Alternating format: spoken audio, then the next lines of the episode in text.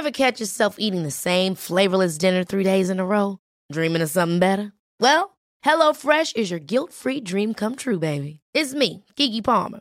Let's wake up those taste buds with hot, juicy pecan crusted chicken or garlic butter shrimp scampi. Mm. Hello Fresh. Stop dreaming of all the delicious possibilities and dig in at HelloFresh.com. Let's get this dinner party started. Wow. Nice. Yeah. What you're hearing are the sounds of people everywhere putting on Bombas socks, underwear, and t-shirts made from absurdly soft materials that feel like plush clouds. Yeah, that plush. And the best part? For every item you purchase, Bombas donates another to someone facing homelessness. Bombas. Big comfort for everyone. Go to bombas.com slash ACAST and use code ACAST for 20% off your first purchase. That's bombas.com slash ACAST. Code ACAST.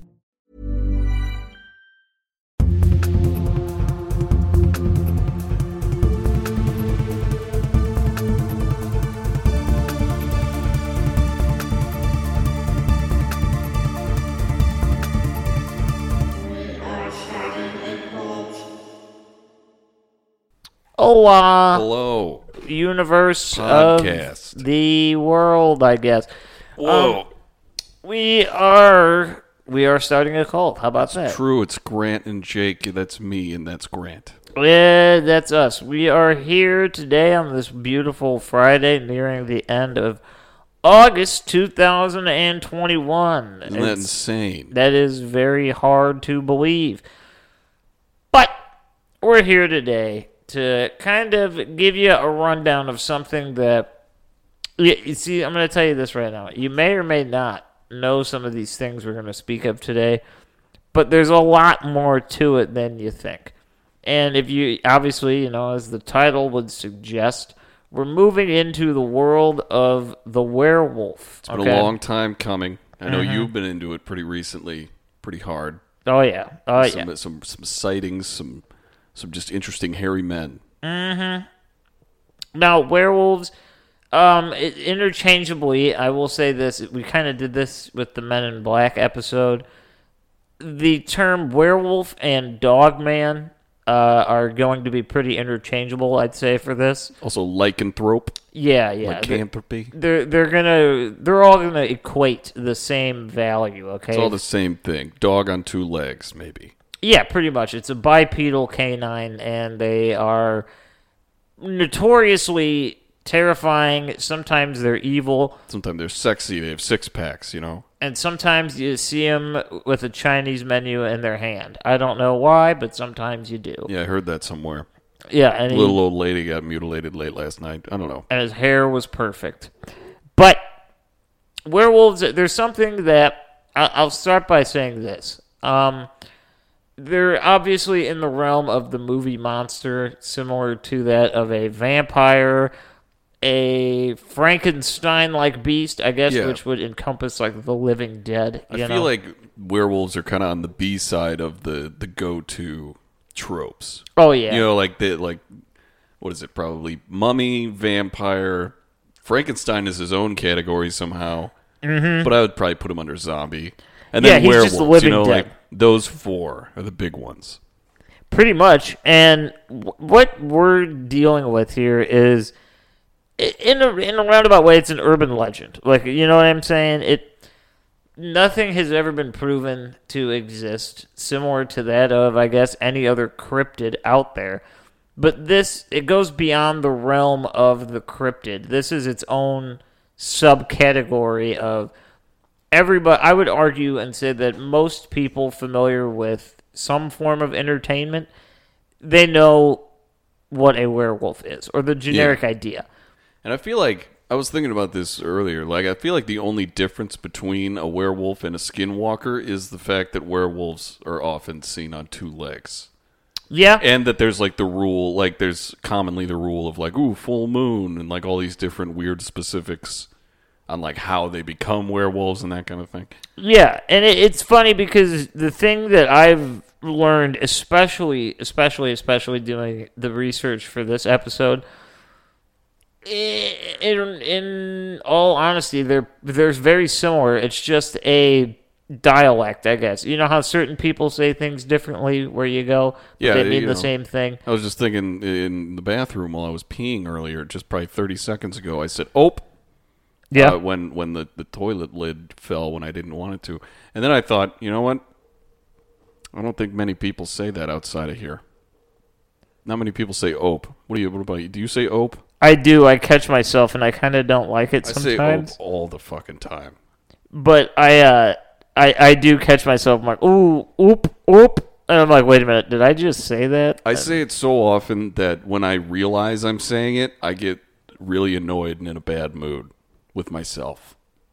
You're like, I just, it I'm just ruins, so disappointed. I'm just like, why am I like this? Oh, it ruins I my say, day. oh, said it again. Oh, So the the idea of the werewolf in recent years, it's obviously romanticized with things like Twilight and Yeah. other. with a boy named Jacob. Oh, That's me. Team Jacob. Oh my god. Um, but it, I mean, that's just kind of how these things go. They get so oversaturated in the market that eventually we turn them into different things. I mean, look at zombies. We had that. Uh, what was the name of that? That warm bodies, that like romance story. Oh yeah. we get that. Necrophiles. Uh, vampires, obviously, they have been extremely romanticized more than anything. I would say. To the point where it's just just sexy people that they're just like, yeah, and they're also vampires. That's what makes them sexy. It's like like, okay, so they- they're just synonymous now. These guys are a little quirky. They drink blood. It's like, oh, Their oh. skin sparkles as if just at a rave. So the idea of the werewolf and the skinwalker, they're very, very similar.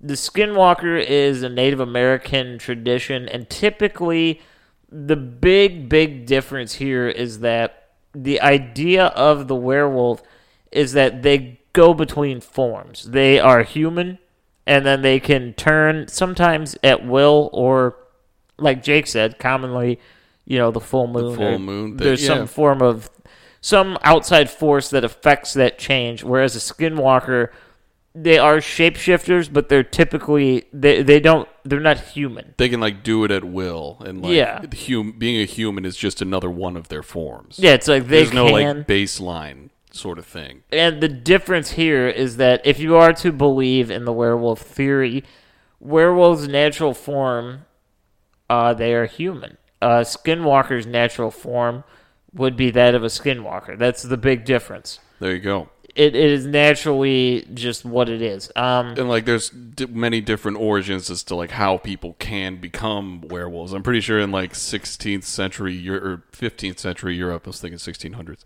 Um, it was like commonly believed that if you like slept outside in the summer under a full moon on a Wednesday or a Friday, you just become a, a lycanthrope. Lycanthropy up the ass from the moon. Only on Wednesdays and Fridays though. yeah, yeah. And Super weird. The, I will. We'll kind of. We'll touch on this first because it's not really related to where we're going to go in the episode, but it, is important to say. There's no plan, man. There's just so many weird facts. Yeah, it, it's really just like you know different sightings, kind of some of the historical, I guess, depictions of this and like how people came into believe it. But the idea of lycanthropy, it, it is real. Um, it again, it kind of goes into the pseudo scientific thing where we don't really have enough research to say that you know this it's a definitive thing we can find these symptoms and when you have these we can chalk it up to Yeah, this it's like lycanthropy. Totally. but it it does exist and it's a medical condition typically believed to be a form of i guess nowadays it'd be like mental illness where one believes wholeheartedly that they are a wolf or a dog or some type of canid creature It okay lives on today in the form of furries. Yeah, I guess a little Maybe? bit. You Th- No, they give it a bad name. I They're mean, more centered on fucking each other in these suits. Yeah, they're more. They're more of like they're like the lighter side. Never met know? a furry, honestly. If you're a furry, email Well, that us. you know of. And like, well, yeah, I don't know. Well, that's another thing. It's like, come on, come on, be free with it. You know, if it's nothing to be ashamed of.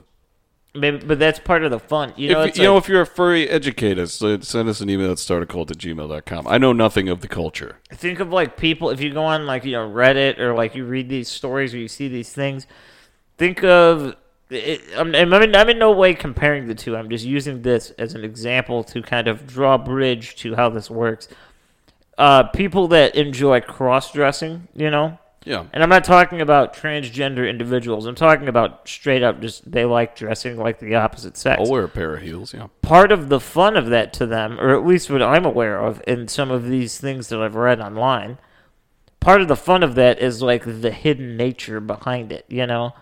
It's like I do this in my private they're not walking down the street like it because that's not fun for them. And I, I feel that some furries they probably feel the similar where it's like the fun of being the furry It's is like- the anonymity. You take Yeah. on the character that you're wearing. So it's like scandalous in your own mind, maybe only, but to, I guess, many others. Yeah. Out if they saw you. But yeah, I guess it, it's all on how you look at your own thing that you're doing. No, exa- exactly. All right. But- Well, let's get off furries. Let's go back to Yeah, yeah. So lycanthropy or lycanthropy or whatever, however you prefer to You're a pronounce it. lycanthrope. Yeah. Um, it is believed that th- this is a real thing. They've seen it before, where, and some of the symptoms, I guess, would say that you know they're they act feral. I guess if you want to call it that, feral humans. they just like growl and shit, and there's like Yeah. no language, just They, you know, they emotive noises. they typically try to eat raw meat. Uh, they in a, in a way they try to act like a wolf, and there's obviously there's a lot more information to lycan like lycanthropy. yeah. It's not just like emotive people eating sushi. It's, No. You know. but th- it's not particularly something that we want to spend time on because for this show we like we like the wild side. You know, we take a walk on the wild side here, and we're gonna tell you guys about some of the bigger sightings, some of the more you know believed things. Yeah. and then even some of the in a way I mean, we're going to give you an audio chart i guess of you know skinwalkers slash wendigos and werewolves There we go. they kind of cross over each other if you were to put a venn diagram of the two there'd be a lot more similarities than there would differences you know what i'm saying Yeah. so it is a cultural thing um how to, do we want to handle this should uh how do we how do you want to handle this jake I don't know. I have like a timeline uh, that I found, but I, I don't want to read like every single thing on it because it's kind of dry at points. But it, I found it interesting that like uh, the idea of like lycanthropy or just being aware, you know, whatever. It's synonymous, like we said at the beginning. Uh, it dates back to like 1550 BC. Mm-hmm. Isn't that crazy? Where Yeah. like King Lycaon, Lycaon, I think, is that where it came from? But King Lycaon uh, of Arcadia serves human flesh to the god Zeus and is transformed into a wolf as punishment. Yep. So that's like the first ever recorded instance of this kind of thing happening. And yeah, it, it's funny because in this story, I mean, there's obviously if you're well versed in Greek mythology, you know you, you yeah. know some of these things. But so the, essentially, what happened was that like Lycone or Lycaon or whatever, however you pronounce that. Lycan, like Um, an underworld. Uh, so he pissed Zeus off really hard Yeah, he's like, can't eat that flesh. they chopped up a dead child and they served it to him, right? And Zeus was so pissed that he turned Lycaon and or Lycone and his family into wolves. All right. Kind of cute. Um. So th- this is insanity. All right. Uh, Before, I guess maybe I don't. I would, shouldn't say before this, but another, at least what scholars look at as one of the earliest examples of uh, the idea of a werewolf is the Epic of Gilgamesh. Ooh, Epic Uh, of Gilgamesh. It, it keeps coming up. Right. You know, it's it, like of, of origin stories. It's the one everyone keeps going back to.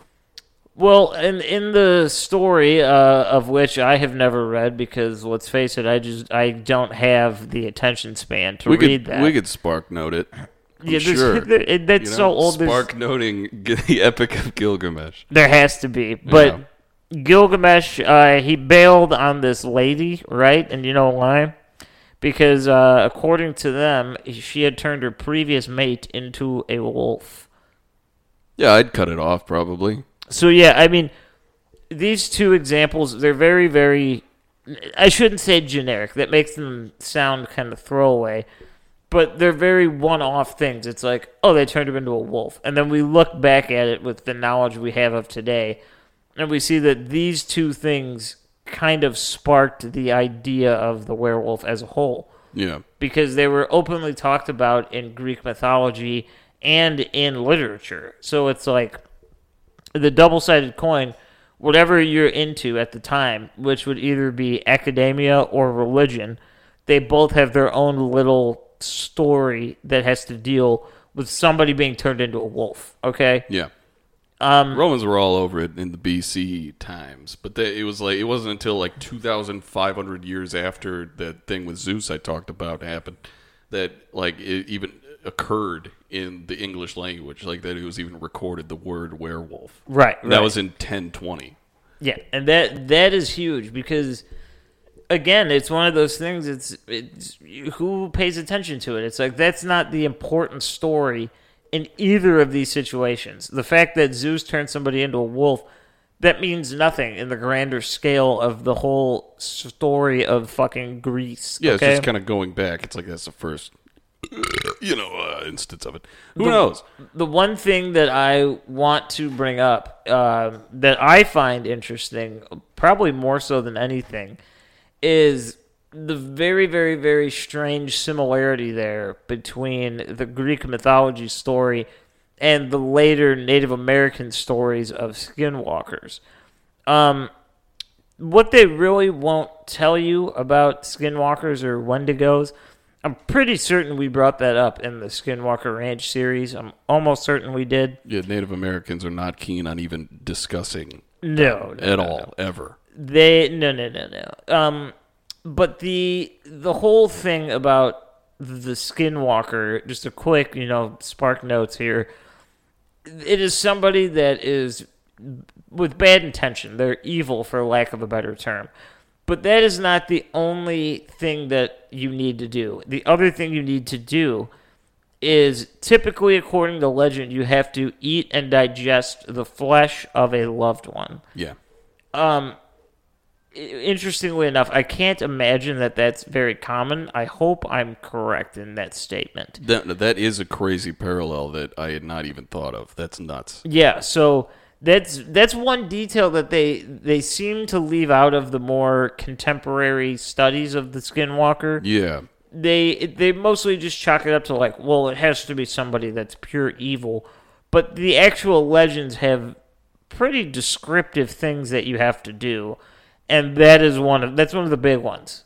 Uh, I'd say yeah, consuming flesh. a loved one. I'd say that's a pretty big, yeah, big step to leave out. that know? is right up there. Imagine signing up to be a skinwalker. You're like, I'm pretty evil. I'm pretty. I'm I'm down for this new job. Uh, and then they're just like, all right, you gotta go. You gotta go eat your brother. Yeah, you like, have to. well, uh, like, how do I do this? Like, can, can I use?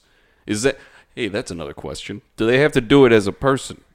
They have to kill and eat the person as a person, and then they become a skinwalker. Or Yeah. do they get the abilities to do it as like a dog? Yeah, yeah, yeah. Maybe. Well, that I think that's like your punishment because it's like it sounds cool, right? Like on the outside. Well, maybe not, but it it has It- appeal. objectively, it, it's cool. it has some appeal good. to it. The fact that you can literally be an anthropomorphic human slash dog slash wolf slash whatever the fuck you feel like. You can do that. That sounds interesting, but I think the reality of that is it in their stories in the Native American history and their kind of I guess tales of this that's a bad thing because you're disowned by not only the tribe and your family but the world as a whole Yeah. um and any spirituality that you know your people believe in and they follow that's null and void at this point like you you've given up that right to be part of that life yeah. And that's the punishment. So it's like it might seem like, oh, cool, this is a dog man, but you you're a dog man forever. Like there's no there's nothing Yeah. past that. You're it's stuck. ki- it's like kind of like committing permanent treason against reality. Mm-hmm. Like you can't really go back, and no one likes you. Eh, uh, maybe you're happy. Are skinwalkers happy? That's something we haven't talked about. I don't.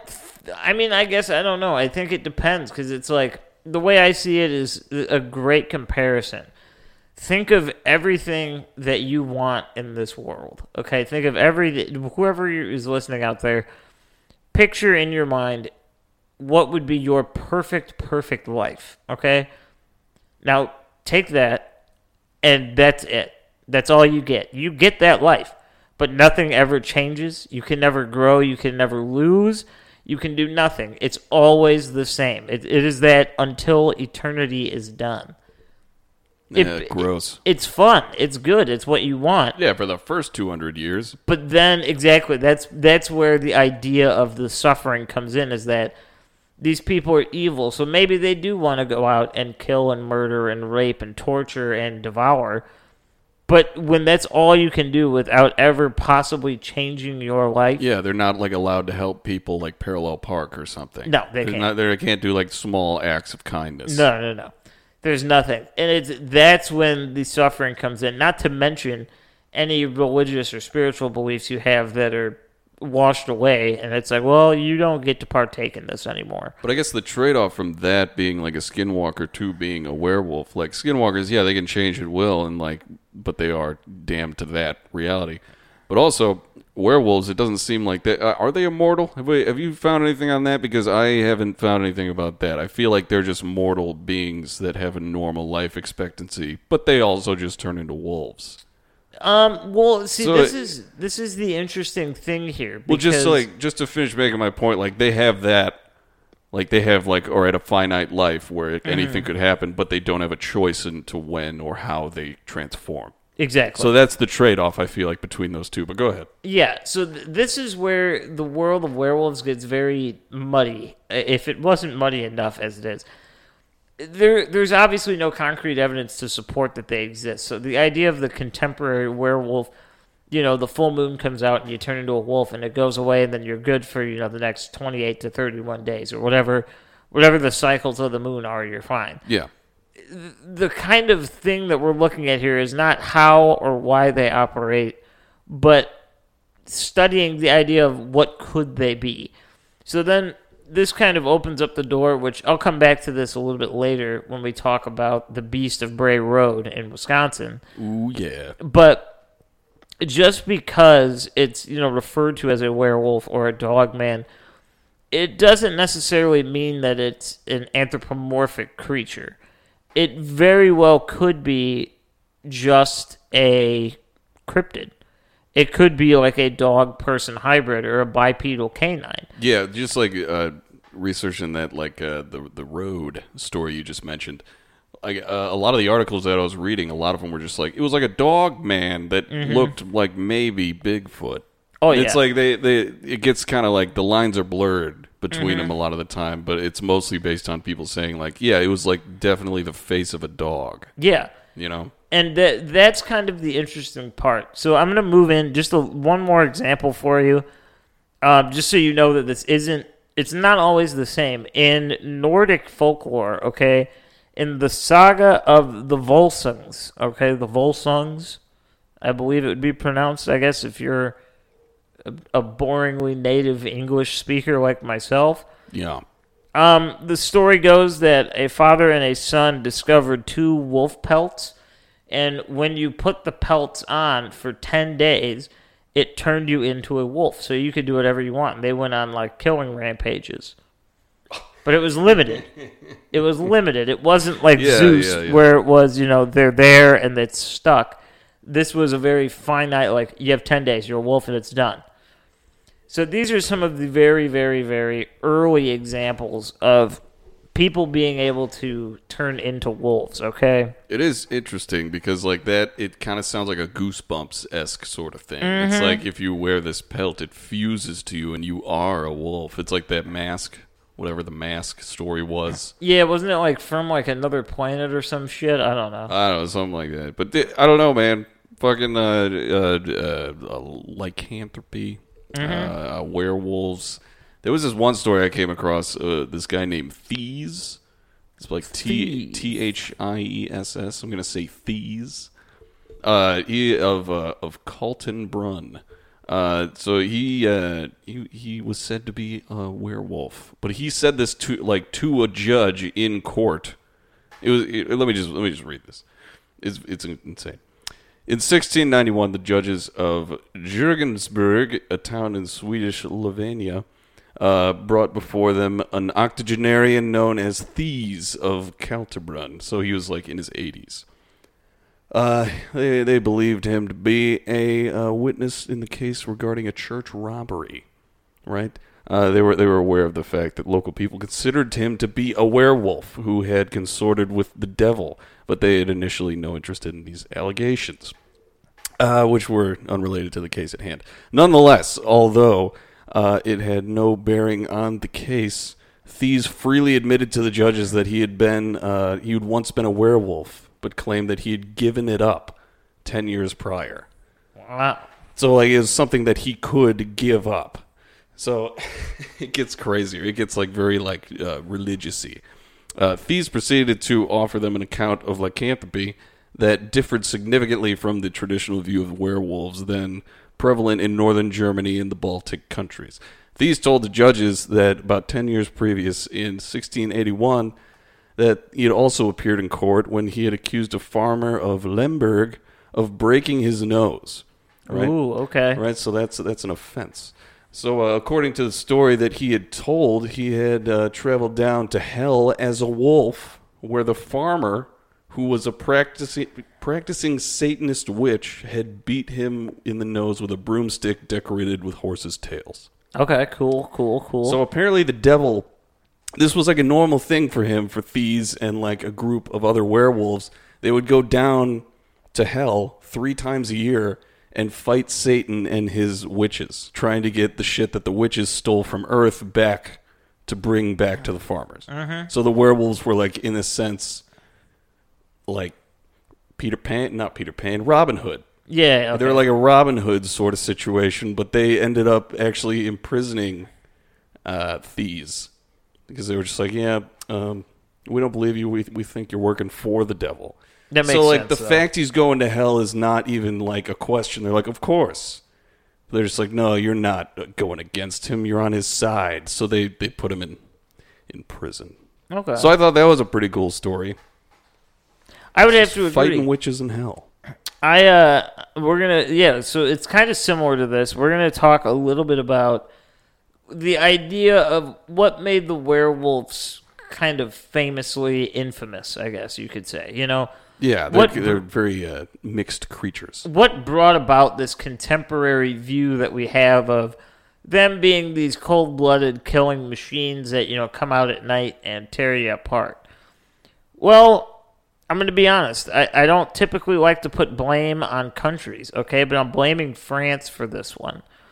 Because France has a, a lot of different examples here. I'm going to go over the big three, okay?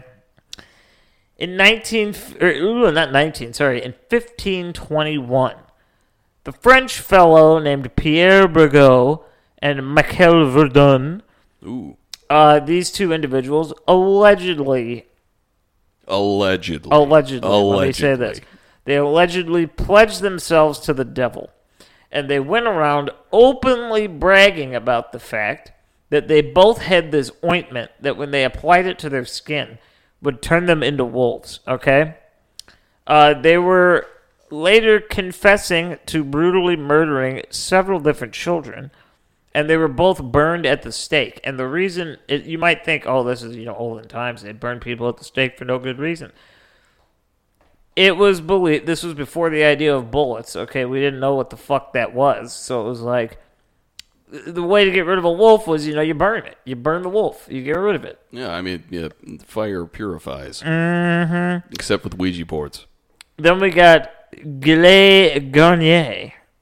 Okay. It's spelled G I L E S, but he's a French guy, so I definitely imagine it's like Guillet, like Is it- Gu- Guillet, Wait, how is it spelled? G I L E S, like Giles. Giles. There's no way that a guy from France's name is Giles. It's like Gilles, perhaps. Giles. Gilles like Garnier. Yeah. Uh, he was given the moniker the Werewolf of Dole.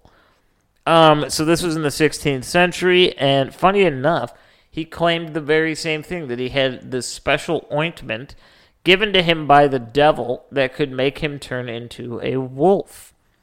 Um, again, he would eat and murder children, not specifically in that order, uh, I guess. It, they never really clarify, but I assumed I assume that there's times where it happens simultaneously. So this opened up a lot of debate, okay? Obviously, at the time, we were not aware of the things we are now. And looking back on it again, it's very easy to see that there's multiple different ways that this could happen, okay? He, they could be under the influence of perhaps some type of hallucinogenic substance. Maybe ergot. Maybe. You know what? never I, I know that ergot was pretty uh, responsible for a lot of people kind of freaking out throughout all of history. Yeah. 'Cause they're just like, we don't know how to store bread. they could be doing that. Perhaps they suffered from some sort of mental illness. Uh, maybe a slight little tinge of lycanthropy mixed with, you know, serial killing rage. Who knows? What is this ointment though? I don't got- like, know. we got preparation H. We got we got what do we got? Neosporin, and now we have like werewolf uh, splooge. Like what is this? I don't know. And it's funny because uh, in the case of Mr. Garnier, uh, they actually requested that he present the ointment. it was in a futuristic tube, that, it- much like our toothpaste. it said Colgate White. oh like, god, oh. we're all fucking doomed. But no, they uh, they did ask him to produce the uh, the ointment so that you know they could kind of take a look at it and see what was going on. Yeah, And he never produced it. Uh, they they burned him at the stake too, so that you know if he was hiding it, I guess no one ever found it, or if they did, the ointment dies with him. yeah, the ointment was gone. And then I guess uh, really our other option here is the simple one uh, that these guys are just they're just killers, and they found a good excuse. It's not really a great excuse, but Yeah, I mean they still get killed. at the time they were pretty good excuses because people didn't know this. Um, then we're gonna now I'm gonna move into this is in Germany, okay, and this is in the 15th century, and this is one of the bigger stories. Uh, you can if you're interested in reading a little bit more about it. Um, the title is the Bedburg Wolf, B E D B U R G, the Bedburg Werewolf. Uh, his name is Peter Stubb or Stube. yeah, he killed people. Yep. So this dude was rich, okay, and he was a farmer. So he at this time, like that was you know that was wealth. He had stuff. He had liquid assets. He was ready to rock. Yeah, he had it all. Um, according to the local folklore, he could turn into a wolf at night, and this is kind of where we start to see the shapings of the modern day belief. Like the the night, you know, the moon comes out, and here they are. Yeah, Um, the freaks come out at night, type of shit. night covers all sin. Yeah. Um, ironically enough, there was a bit of a killing spree going around the area where uh, a lot of like adults and children were being murdered. so weird. So uh, who could that be? Yeah, and this is where we get one of the first actual reports, okay? Because they they come to him. They come to him because the you know the legend has it that this guy can do it, and it turns out that more than one person in this town was actually an eyewitness to him supposedly in the midst of transformation. So they watched it happen, like him go from man to wolf. I Okay, imagine his, his back is just arched and he's making horrible noises. And Mm-hmm. maybe he's outside of a bar and he's just puking. Um, so yeah, uh, and then they they did execute him, but let me tell you this: it's a little unfair, He's gone. a little bit unfair to Mister Stube because uh, they tortured him extensively to get him to admit this. You know, sometimes you got to do that. And while he was being tortured, he had openly admitted that he had killed animals, men, women, and children, and ate all of them. Yeah, I'm pretty sure he was pretty keen on the incest as well. I'm pretty sure he fucked his sister growing up and then uh, he uh, impregnated his daughter. Mm-hmm. Yeah. Um, under no, let me clarify this. This is not particularly clarified in many of the articles and kind of synopses of the story. Uh, all they say is that he claimed that he had a magical belt that would, when when worn, could turn you into a wolf. This was also admitted while he was being tortured. Okay, so take it with a grain of salt. He was probably just looking at his wrists, just like, oh, there's a belt. Just like they're strapped down, you know. He's like, this, just looking at, just, you know, just just fucking uh, uh, freestyling. Yeah, probably You know, a little just bit. like improvisation. Just this is what it is. Maybe you find the belt and stop torturing me. Mm-hmm. So these are some of the bigger stories. Now we're going to move into the reality of what exactly does the full moon do to people, okay? Now if you're out there and you know perhaps you're one of the astronomy people or you know you're into the idea of uh, astrological signs and things like that, Ah, yes. you might have something to say about this, but the reality behind it is we don't know.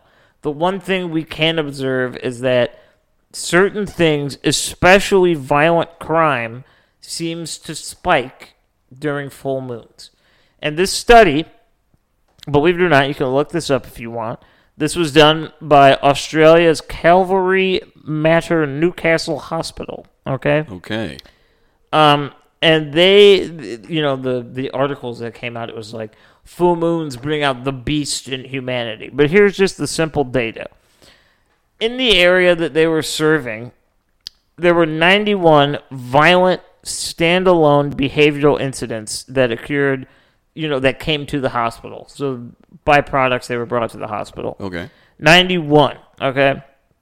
And this was between August of 2008 and July of 2009. 23% of that number occurred during full moons. So a significant portion of one year's worth of crime mm. occurred on only about 11 or 12 days out of a full year. Okay. All right. That is interesting. It puts it into perspective a little bit. 23 seems a little bit low. That's what I was. thinking. I was like, wait a minute. That but you doesn't- got to realize that a full moon is only it only happens every so often. Yeah. depending on the I- i'm not too good at like the cycles of the moon but it's about once a month somewhere between like 25 to 33 days it's somewhere in there I have no idea, but I yeah, that sounds right. and so we can assume we'll even round it up to 12 for the sake of numbers so 23% of crimes took place in a 12 day period like over the course of 12 separate days Out of 365. Yes, like exactly. That's, that's crazy. so it, it isn't it's interesting I wonder if many of them were drownings. What with the tide? yeah i'm not I'm, I don't know. i'm really The not moon, quite sure Who fucking knows? Can you imagine if uh, someone uh, was a werewolf, just you know, in a spaceship, and uh, they were they were just traveling at such an angle that they were constantly exposed to the moon as it's full. So they would just be perpetually just wolves. Yeah, I mean, it would probably screw up the dials and the uh, machinery. yeah, they would cause a lot more problems than solve. I'll yeah, tell you that. It's an interesting thing to entertain. I don't know. But yeah, so these are th- that study I found I found quite interesting because I know that that's only one study, so that doesn't necessarily mean anything. If you want to think with a scientific mindset for this, first and foremost, you're in the wrong place. I'll tell you that right now. Yeah. But just playing the devil's advocate here, it is very likely that these are just coincidences. And perhaps, if you want to get on the sociological side of things, perhaps crime happens a little bit more frequently during full moons because it's still dark, but you still have a little bit of that extra light, you know? Yeah, who it's not pitch black. You're still able to kind of maneuver and see what you need to do, but you're still under that shroud of darkness. Yeah. So you have to look at all the, you know, we're not going to turn our backs on actual thought out ideas here. But you can't deny that it is interesting. Twenty-three percent ain't nothing to sneeze at. there is some real interesting stuff. So I have one more like story that takes place. This one's a little bit more recent in 1715. And then I'm going to talk about just a couple one-offs that happened, you know, recently. Yeah. There's And- the B of BR. Yeah. And I mean recently as in probably within some of your lifetimes, uh, depending on what how what age you are when you listen to this. Yeah. Um, but yeah, so let me tell you a little bit about Peter the Wild Boy. All right, all right. Okay. Peter the Wild Boy, interesting fucking guy. In nineteen, uh, I keep saying nineteen. That is not. I mean, that's that's the most familiar. in 1725. He was found wandering around naked on all fours through a German forest. All right. this kind of led locals to be like, that guy's a werewolf. Like, this guy's a fucking werewolf. It's just an American tourist having too much fun with the drinking age.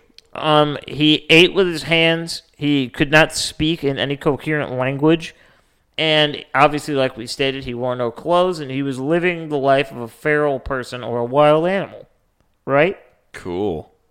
Yeah, it's interesting, I guess you could say. I mean, yeah. I mean, you, you just find that. You just find a person like that. Um, he was actually eventually adopted by the courts of King George the First and King George the Second, Good for him. And he lived out his, the rest of his life as their pet. Oh, never, never mind. Yes. shit. He was their Did they pet. at least like give him clothes? no, no, no, no, no, no. no, they wouldn't deign. No. Okay. So, interestingly enough, uh, contemporary research, finally, I'll be able to get this year right on the first go around. In 1978, something was discovered called Pitt Hopkins syndrome, okay? And this is a condition that causes lack of speech, seizures, distinct facial features, and facial reconstruction. And I don't mean like surgery, I mean like it makes your face look non normal, I guess Yeah. Yeah. uh, difficulty breathing, and intellectual challenges. So it's believed nowadays that this story of Peter the Wild Boy, he suffered from Pitt Hopkins syndrome. Uh, obviously, there's no way to know. I mean, this took place. We didn't know about this I, this idea of this syndrome until about 250 years after this happened. Yeah. But Wow. uh, some of the other interesting things here that we're working with, um, there's a lot of medical conditions out there that have encouraged this idea of the werewolf. Okay, so like we said, lycanthropy. Uh, in more extreme cases of lycanthropy, people actually believe that they are a werewolf. Um, it's not always that way, but it, it certainly has been before. Um, believe it or not, some cases of food poisoning can cause people to have reactions similar to like rabies. You know, like where you kind of you have that like if you didn't know any better and you were looking at him, you'd be like, "That guy is crazy," No way. but Wait, they're just sick. So you know what I mean? Yeah. Someone like drops an egg roll on a dirty floor and I eat it and I can just turn into a werewolf. Well, not per, not obviously you couldn't turn into a werewolf, but Someone sneezes in my salad and I become an animal. I well in your head, or maybe to an observer that doesn't know any better, they might think that this is the case. All right. Well, they don't wash their hands after they wipe, That's true. and I just become, ah, just a dog. How about this one, huh? Hypertrichosis. That is a rare, extremely rare genetic disorder, and if you've seen uh, Big Top Pee Wee, Yeah. you would know uh, that guy actually had that, and that's where you have like that crazy facial hair growth. And it- Really? it's all over your body. Like it's super rare, but you grow hair like you're a fucking Bigfoot. Yeah. Okay. So I've seen like pictures of those dudes in like the uh, early 1920s and like freak shows and shit. Oh yeah, like it, it can very, very, very easily happen. Yeah. Um, but so these are some of the like the more I guess what you'd call basics. Um, it doesn't particularly mean that werewolves have to be real, but there are things out there that might lead others to believe that if they don't know any better. Yeah. There's a lot of a lot of reinforcement. Um, obvi- the hypertrichosis, as I said, sometimes it's referred to as werewolf syndrome, simply because I mean, just look at the name. You know what I mean? No. Yeah. Yeah. But we're going to, you know what? Let me go into this first. Oh, we'll talk about the Beast of Bray Road. Okay. Now, for those of you remotely familiar with cryptids, things like that, it um, this is a big one. This is a really big one. The Wisconsin werewolf, dude. Yes, it has been researched time and time and time again. And the first sighting was in 1936. Okay?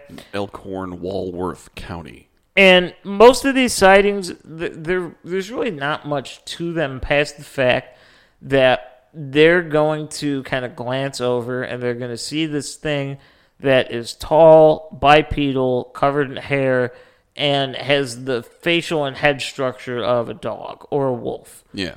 Um, And the- I've noticed that there's like a common story in like cryptids like this where the the the cryptid like chases someone's car.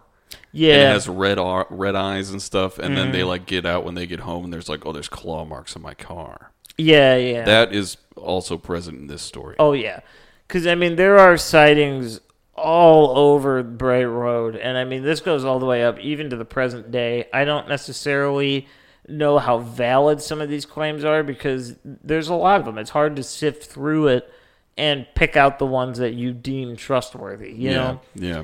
but it has been researched. Um, just so you do know, you can actually visit Bray Road. Uh, it definitely is not as exciting as you think. I mean, it's just a road, okay? Um, but it is cool. It's in uh, it, it, it's in a couple different like places. It cuts through Elkhorn County and Walworth County, and um, it actually got a movie and a documentary named after it. Yeah, in the year like 2000. 2005. Oh yeah. Um, and then if you do, I will say this: if you really, really, really want to get some crazy in-depth details about werewolves and werewolf sightings, there is a woman named Linda Godfrey. Okay, and I will, uh, I will post the link to her website below. I, uh, I'll just advertise it for free because it's very interesting. Yeah, why not? Is she related to Gilbert? I believe it's spelled differently. Damn it. It, it's, it, it's because it's like Godfrey, you know. Ah, Um, fascist. but it, it she's very very interesting she's been collecting these reports like forever like she's got reports all the way through here and they're a couple of the more contemporary ones Is it specific to Bray Road? Or no, Is it, no. there is she you know all over the country but believe it or not as far as, as far as i was able to ascertain based on like things on her website and skimming over some pdf copies of like her books Yeah. um, a good, good chunk of werewolf reports come in Wisconsin. And they're not in the northern region of Wisconsin that you might believe. They're typically in like the southeast, southwest part of Wisconsin. Like towards Illinois? Yeah. And Wow. it, it's very strange because you wouldn't particularly expect that. But there are uh, a couple common tropes that you can look for. Okay. And more often than not, they're seen in tall, grassy areas or like cornfields, things like that, Yeah. Midwest. Classic. where there is brush to kind of, you know, stealthily walk through. Um, sometimes, you know, obviously by some type of fresh water source. And uh, a lot of sightings come around farms.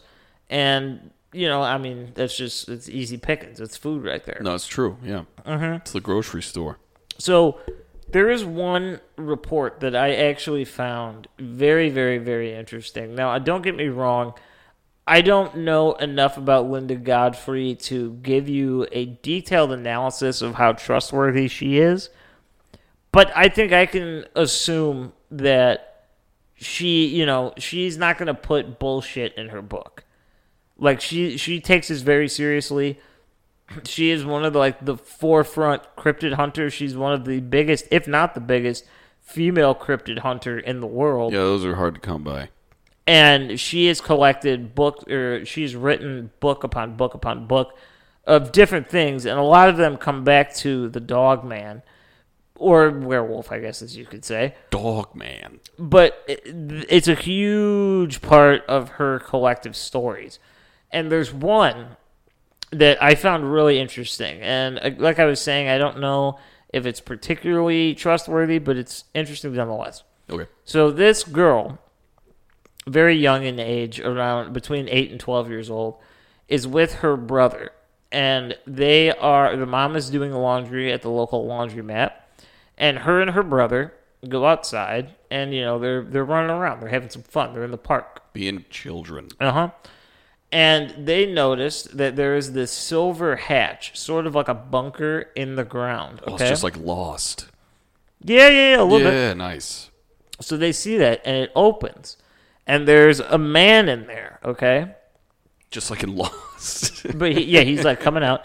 Uh, interestingly enough, I um, I heard her describe it as a white puffy shirt And uh, again, on she was actually interviewed on the podcast Astonishing Legends, and they make the joke that you know, like the Seinfeld I was puppy about shirt. to say that. I was like, does he have to wear it on national television? No, like they do make that joke, and I was like, that's what I thought. Hell yeah. And you got to keep in mind that this is much more contemporary. As far as I was led to believe, this took place in around the mid to late 80s or possibly even early 90s. Damn. So like th- this is new-ish, is a you know. millennial story, yeah. Um, and so he he looks very out of date, out of place, just not something that you'd see in a local park. You know, I'm just picturing like Captain Jack Sparrow right now. that's a, yeah, that's, a good what it was. it's a good way to look at it. So this guy he opens the hatch and he's talking to her and he's like, "Hey, it's cool, blah blah blah."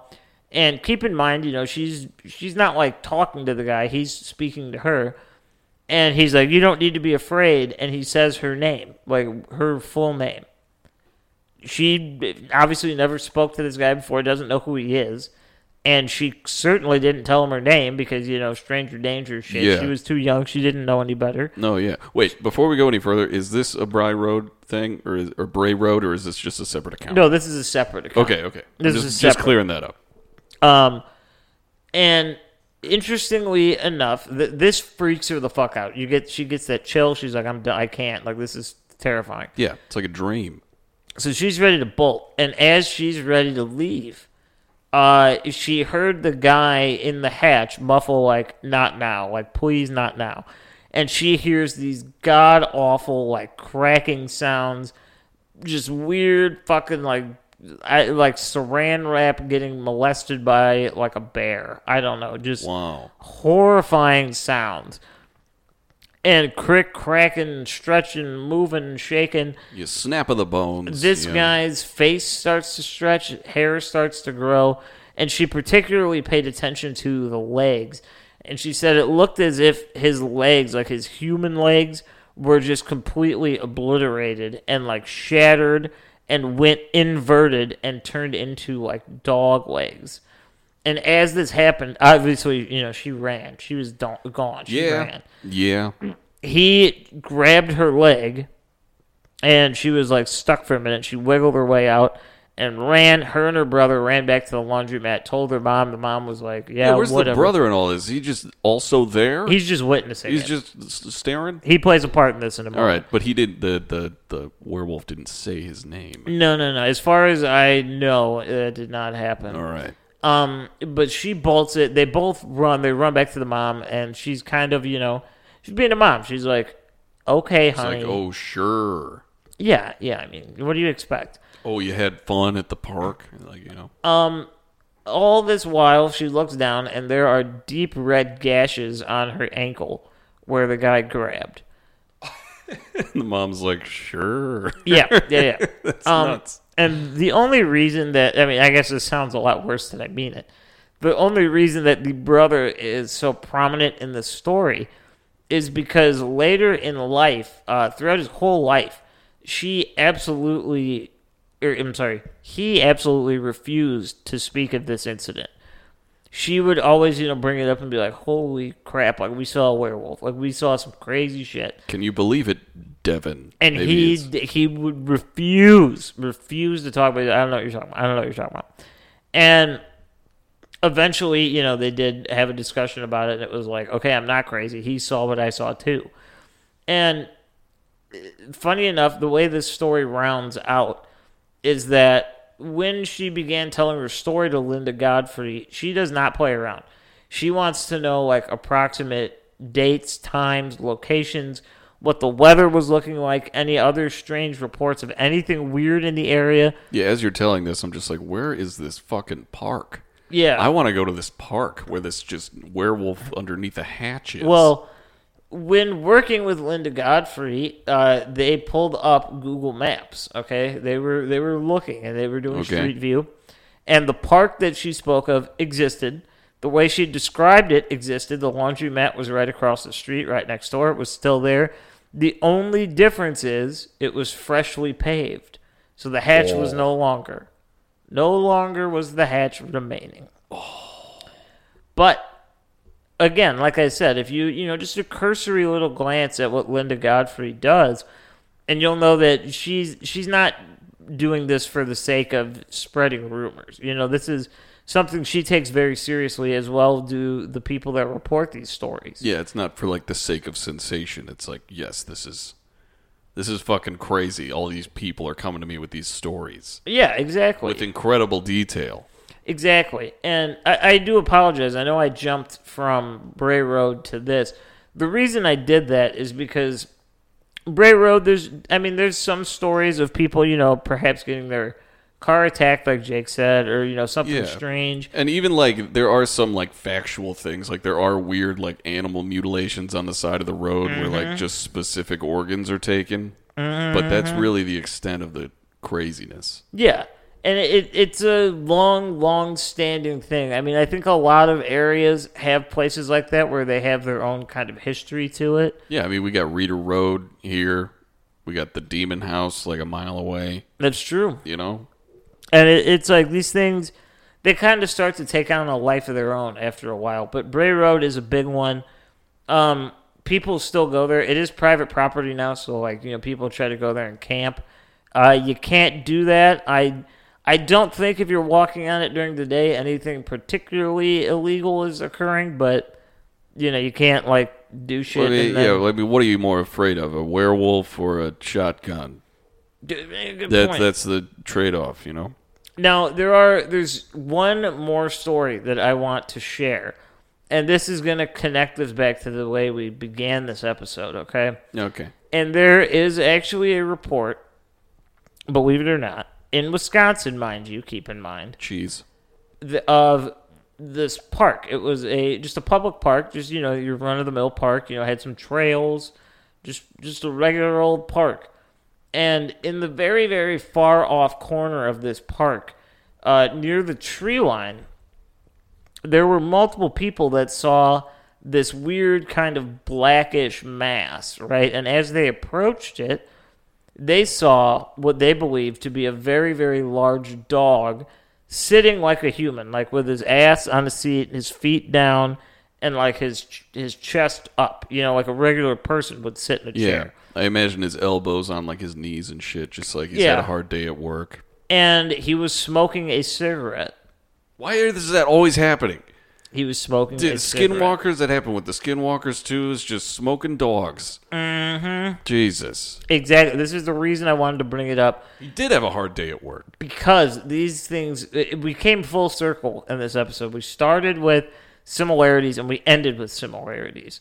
The idea of That's broadcasting. the idea of the skinwalker is very very similar to the idea of the werewolf. However, the main main difference is that the skinwalker is much more calculated. The werewolf follows certain rules. I mean, if you were to believe, you know, people like Bill Schnoblin or Schneeblin or Schneebler or whatever the fuck he was, Yeah. uh, werewolves operate similar to that of the vampire, where they, they cannot enter your private property without permission. Skinwalkers, in a sense, are the same, but they do this by many different means, other than just like, come on in here, puppy. They do it in very, very unique ways. Things that, you know, perhaps, you know, they're in the shape of a cute little cuddly dog, and you leave out a bowl of food for it because you see it sometimes and you don't know if it has a home. Yeah. That, for the skinwalker, that's enough of an invitation. Yeah, it's like they use the uh, what is it? The kind of like uh, I feel bad for someone. What's that? Empathy. Empathy. The empathy uh, ploy, kind of like Black Eyed Kids. It- You yeah. know? Exactly. And the werewolf, at least as far as, you know, as far as we can research in the time we have, there's not many stories of things like that. The werewolf kind of just does what it wants when it is capable of doing it. Yeah, it's it's not much of werewolves coming up to people. It's more people coming across werewolves. I will say the one thing that creeps me out the most about the skinwalker. I know the skinwalker isn't this episode, but they kind of go hand in hand. And I've been thinking about this a lot lately. I think it's because the past couple weeks I've been doing some werewolf research, you know? Yeah. Um, but uh, the the one story of the Skinwalker that always and forever will freak me out, and I'm pretty certain it was a creepy pasta if I'm not mistaken, but it was something along the lines of like, you know, this lady let her dog outside because it kept barking and barking and barking, and when it was let outside, it stopped barking. And you know, she was like, "Oh, he went to the bathroom, he went to poop, maybe played a little bit, ran around." And when she let them let the dog back in, you know, she didn't think anything of it, but it was actually a skinwalker that she had let in instead of her dog. Oh my god! Is that why you watch Navi piss from It the is. door every time you let him out? It is because I I don't. was wondered why you were just like, are you just hanging out in the door? Okay. I hate it when he goes like on the side of the house, especially at night, because like we'll leave the door Wow. open and like I'll just watch. I'm like, uh, uh ain't nothing coming in here and fucking killing this guy and coming into Wow. my house. I just okay, I just learned something about like a daily behavior I've witnessed. yeah, yeah, yeah, yeah. Wow. And see that this is the reason that I find it so intriguing because it's like it has its roots in urban legends and folklore and just word of mouth stories that are passed down generation to generation. But in a roundabout way, it's kind of similar to, I mean, obviously it is. It's a tulpa, similar to, you know, Slender Man, like we just Yeah. talked about, mm-hmm. where it's so ingrained in the human psyche that it is real, even if it isn't what it, what we think it is. Maybe these bipedal canines that we see, maybe it's just some form of like mutant wolf dog or something that's large and it's standing. You know, it doesn't have to be so evil, but because we have all this folklore and history, it takes on this extra role of something that we are projecting onto Yeah. it. It's the literal power of memes at the Mm-hmm. at, at the to their true definition. What a meme is is we're making it goes meme tulpa reality. Yep. Yeah, yeah, You yeah. know? No, hundred percent. So keep in mind next time you're out, look for some bipedal canines and Yeah, keep it check open them out. mind. Yeah, Definitely look into it. There, believe it or not, this is not one-off things. There are hundreds and hundreds of reports locally, and I mean locally, like in the Midwest for us locally Yeah. per year. yeah. Like you said, corn, brush, we got that in Eh, spades. And internationally, there are thousands per year of reports.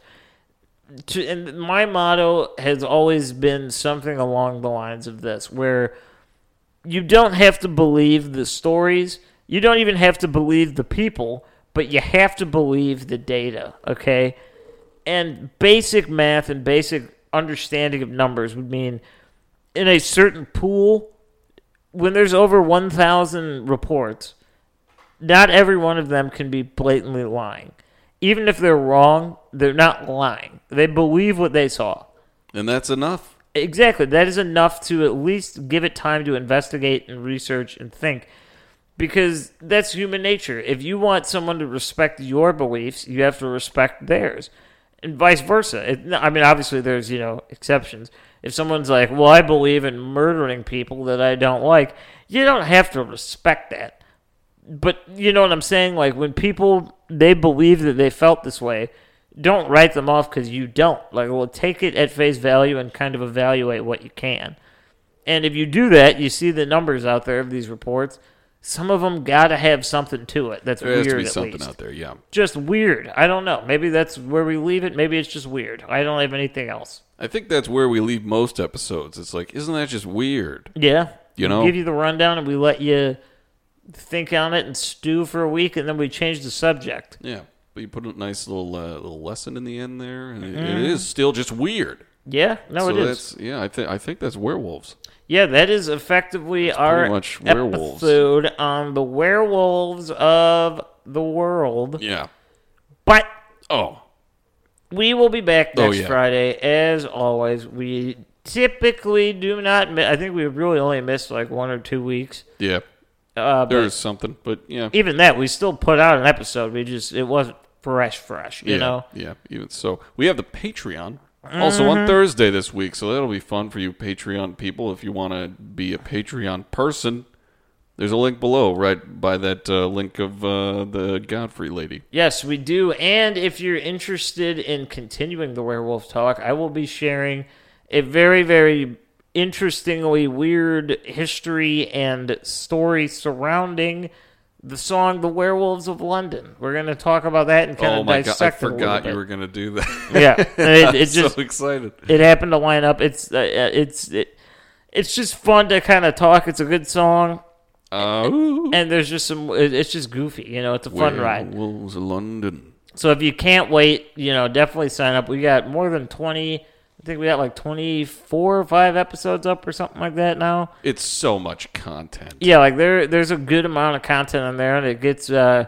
we're doing it bi-monthly, so you get two per month. Uh, you know, it's always there for you. Yeah, there you go. You can follow us on all the stuff, all of the shit. Yes. Follow us on all the shit. It's Everything. Facebook, Instagram, Twitter. We have YouTube. We're on there. You can subscribe. You should do that. There's also the Patreon link below. And startacult at gmail.com with any questions, concerns, or comments that you want to give to us. Maybe you make fun of us. Maybe you say we're cool. Maybe it's some sort of mixture of the two. Maybe you have a story, individual stories on some sort of topic we could cover. Maybe suggestions. Startacult at gmail.com. Hook us up, give us some give us some fuel that Give you us would the like. fuel. We love Let you us all. light you up. And we will see you if we don't see you Thursday of next week, we will see you Friday. of Most next assuredly, week. yes. So enjoy and have a great time. Love you guys. Goodbye. Ever catch yourself eating the same flavorless dinner three days in a row? Dreaming of something better? Well, HelloFresh is your guilt-free dream come true, baby. It's me, Keke Palmer. Let's wake up those taste buds with hot, juicy pecan-crusted chicken or garlic butter shrimp scampi. Mm. Hello Fresh. Stop dreaming of all the delicious possibilities and dig in at HelloFresh.com. Let's get this dinner party started. Even when we're on a budget, we still deserve nice things.